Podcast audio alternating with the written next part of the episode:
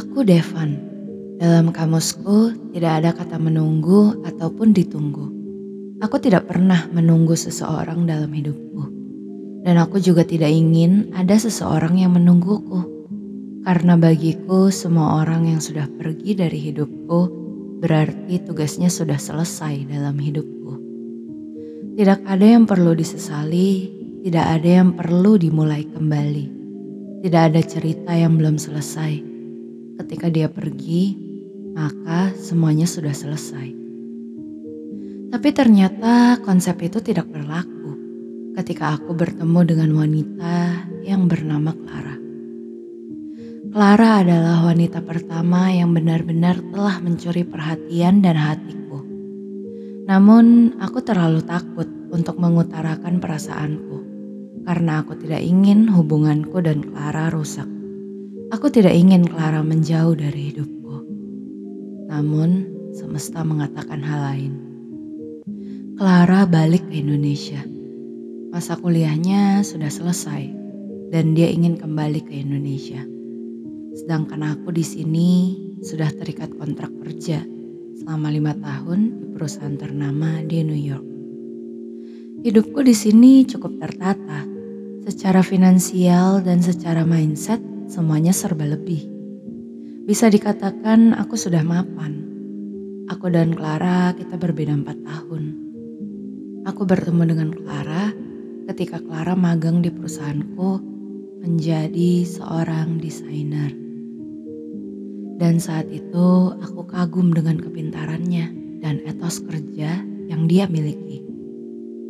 Selama di New York, hubungan kami sebatas teman kerja dan teman berdiskusi. Aku tidak pernah melangkah lebih dari pertemanan karena aku pikir dia sudah mempunyai kekasih. Di suatu sore, aku pernah melihat mereka sedang makan bersama, dan pemandangan yang aku lihat membuatku resah Makanya, aku tidak pernah berani untuk bertindak lebih dalam hubungan ini. Tak lama setelah Clara pergi, aku mengalami sesuatu yang buruk. Di suatu pagi yang cerah, dengan keringat yang membasahi tubuhku, aku tiba-tiba tidak sadarkan diri. Ternyata selama ini aku mengidap penyakit kanker paru-paru. Padahal aku tidak merokok, namun dokter bilang mungkin karena aku sering menghirup zat kimia yang berbahaya. Dokter bilang juga bisa jadi penyakitku berasal dari tempatku bekerja. Aku bekerja di bidang otomotif yang mengharuskanku untuk berada di pabrik pembuatan mobil. Mungkin paru-paruku tidak terlalu kuat untuk menahan partikel kimia tersebut. Sejak saat itu, pikiranku penuh dengan hal-hal negatif. Aku sadar betul Waktuku tinggal sedikit. Semua perawatan telah aku jalani untuk sembuh.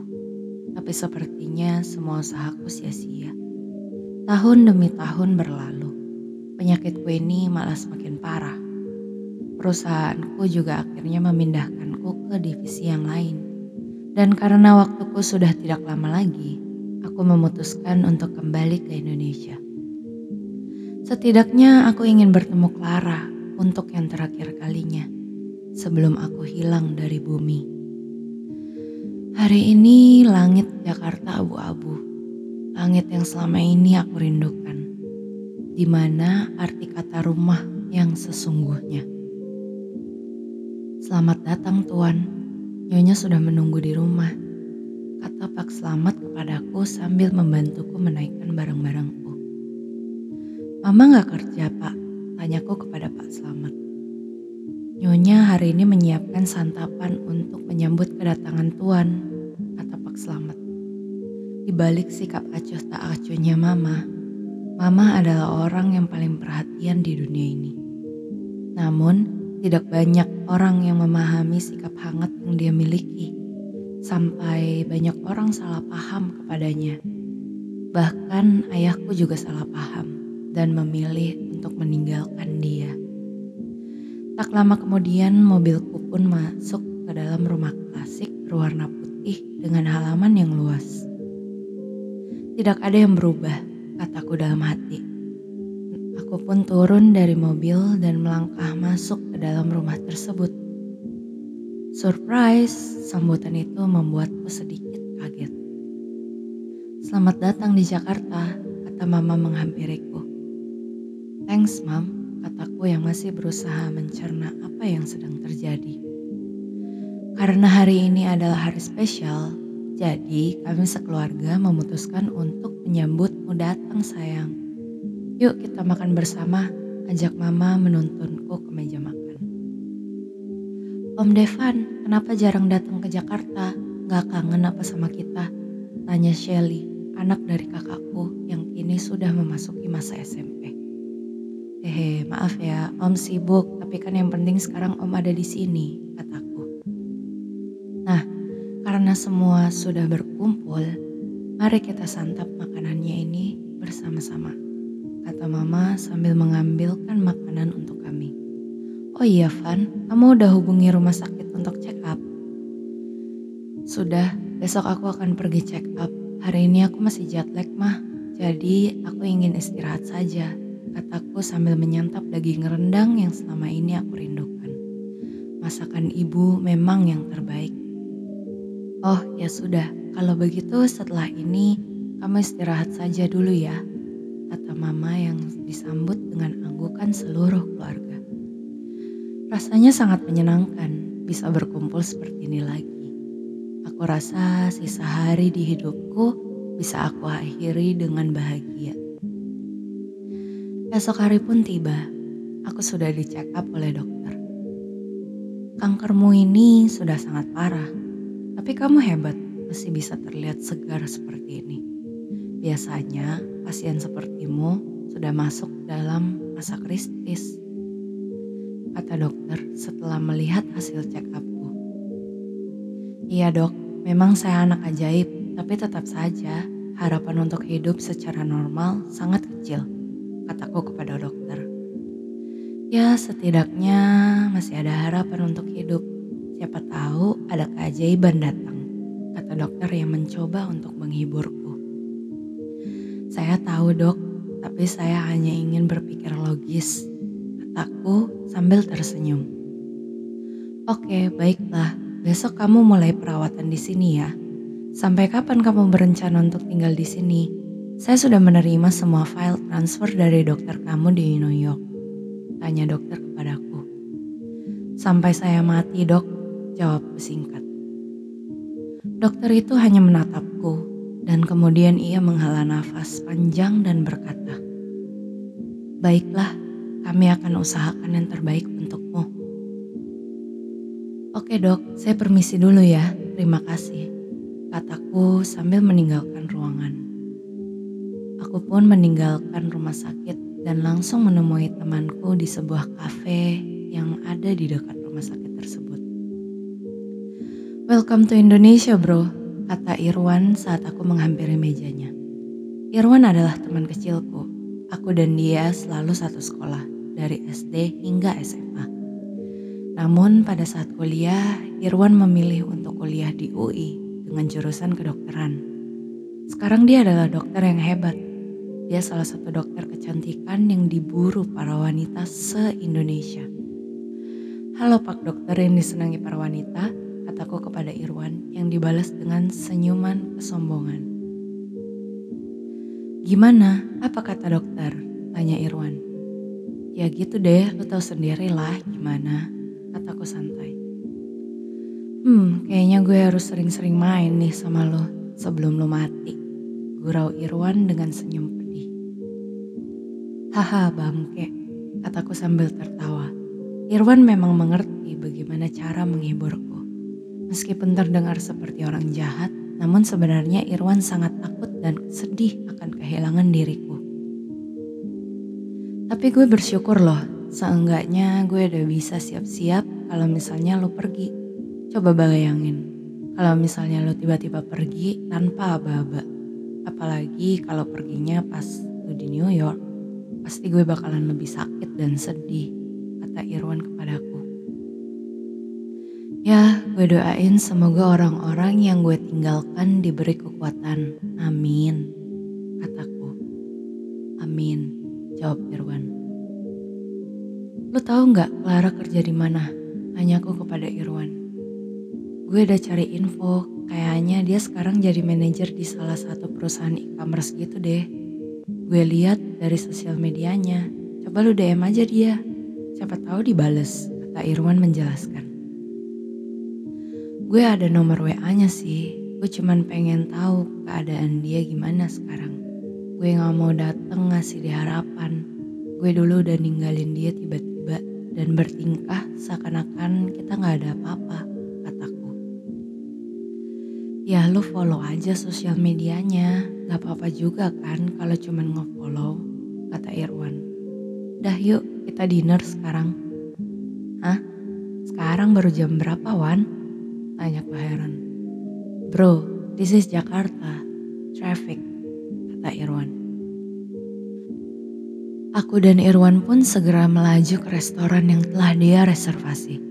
Rencananya kami berdua akan makan malam dengan salah satu notaris untuk menuliskan surat wasiat. Bagaimanapun juga, aku harus mempersiapkan kejadian yang terburuk. Awalnya Irwan tidak ingin menemaniku karena dia masih tidak ingin aku begitu pesimis soal hidup. Namun setelah aku menjelaskan alasan dan kondisiku, akhirnya dia pun mengerti dan hari ini dialah yang mengenalkanku terhadap notaris ini. Setelah sekitar dua jam kami di jalan, kami pun sampai di sebuah restoran. Desain dari restoran ini sangat unik. Aku jadi teringat oleh Clara. Dia sangat senang film Wonderland dan restoran ini mengambil konsep dari film tersebut. Aku jadi berpikir bahwa mungkin ini adalah salah satu restoran favorit Clara. Ternyata notarisnya udah datang, Van, kata Irwan menunjuk sebuah meja. Kami pun menghampiri meja tersebut. Halo Pak Nino, apa kabar? Kata Irwan kepada notaris tersebut. Halo Pak Irwan, baik-baik. Anda sendiri apa kabar? Jawab Pak Nino. Baik juga Pak, sudah lama Pak, tanya Irwan. Tidak lama kok, hanya lama di jalan, macet, kata Pak Nino sembari tertawa kecil. Biasalah Pak, Jakarta. Perkenalkan Pak, ini Devan yang saya ceritakan itu. Kata Irwan memperkenalkan aku kepada Pak Nino. Setelah memesan makanan dan minuman, kami pun berdiskusi mengenai surat wasiat yang akan aku tulis. Saat kami berdiskusi, tiba-tiba aku melihat sesosok wanita yang aku kenal.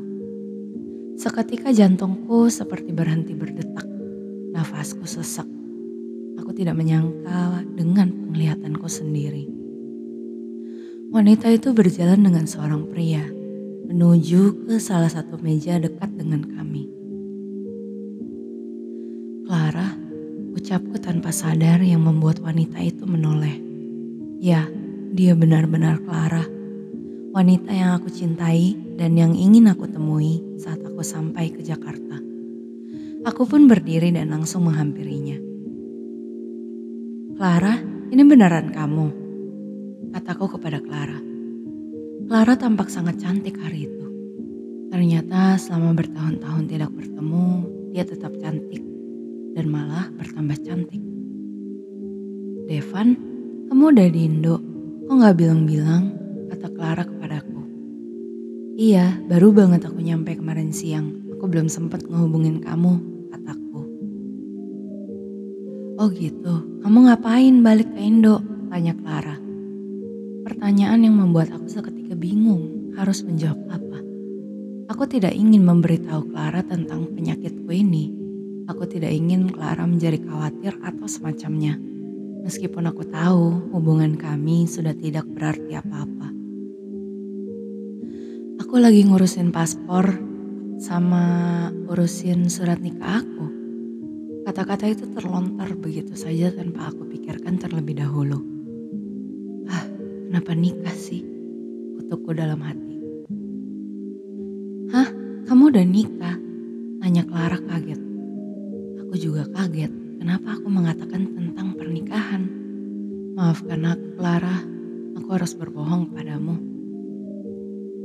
Hehe, iya, aku udah nikah. Sorry ya, aku gak ngundang kamu. Soalnya aku nikahnya di New York. Aku nggak ada pesta di Jakarta. Kecil-kecilan aja sih kemarin. Eh, ini siapa ya? Kayaknya aku belum kenal deh pacar kamu. kataku melontarkan alibi dengan sangat lugas. Eh bukan, ini Vino, sahabat aku. Kata Clara. Halo, aku Devan. Kataku sambil mengelurkan tanganku. Vino, jawab Vino sembari membalas jabatan tanganku. Ya udah deh, nanti kita keep kontak ya, Ra. Nomor kamu masih aktif kan? Nanti kita ngopi bareng, gimana? Kataku berbahasa basi. Oh oke okay, boleh. Nanti chat aku aja ya, jawab Clara. Oke, okay, have a good dinner ya, kataku kepada Clara lalu meninggalkan meja mereka. Gimana Van? Tanya Irwan penasaran. Gue bilang gue udah nikah, kataku.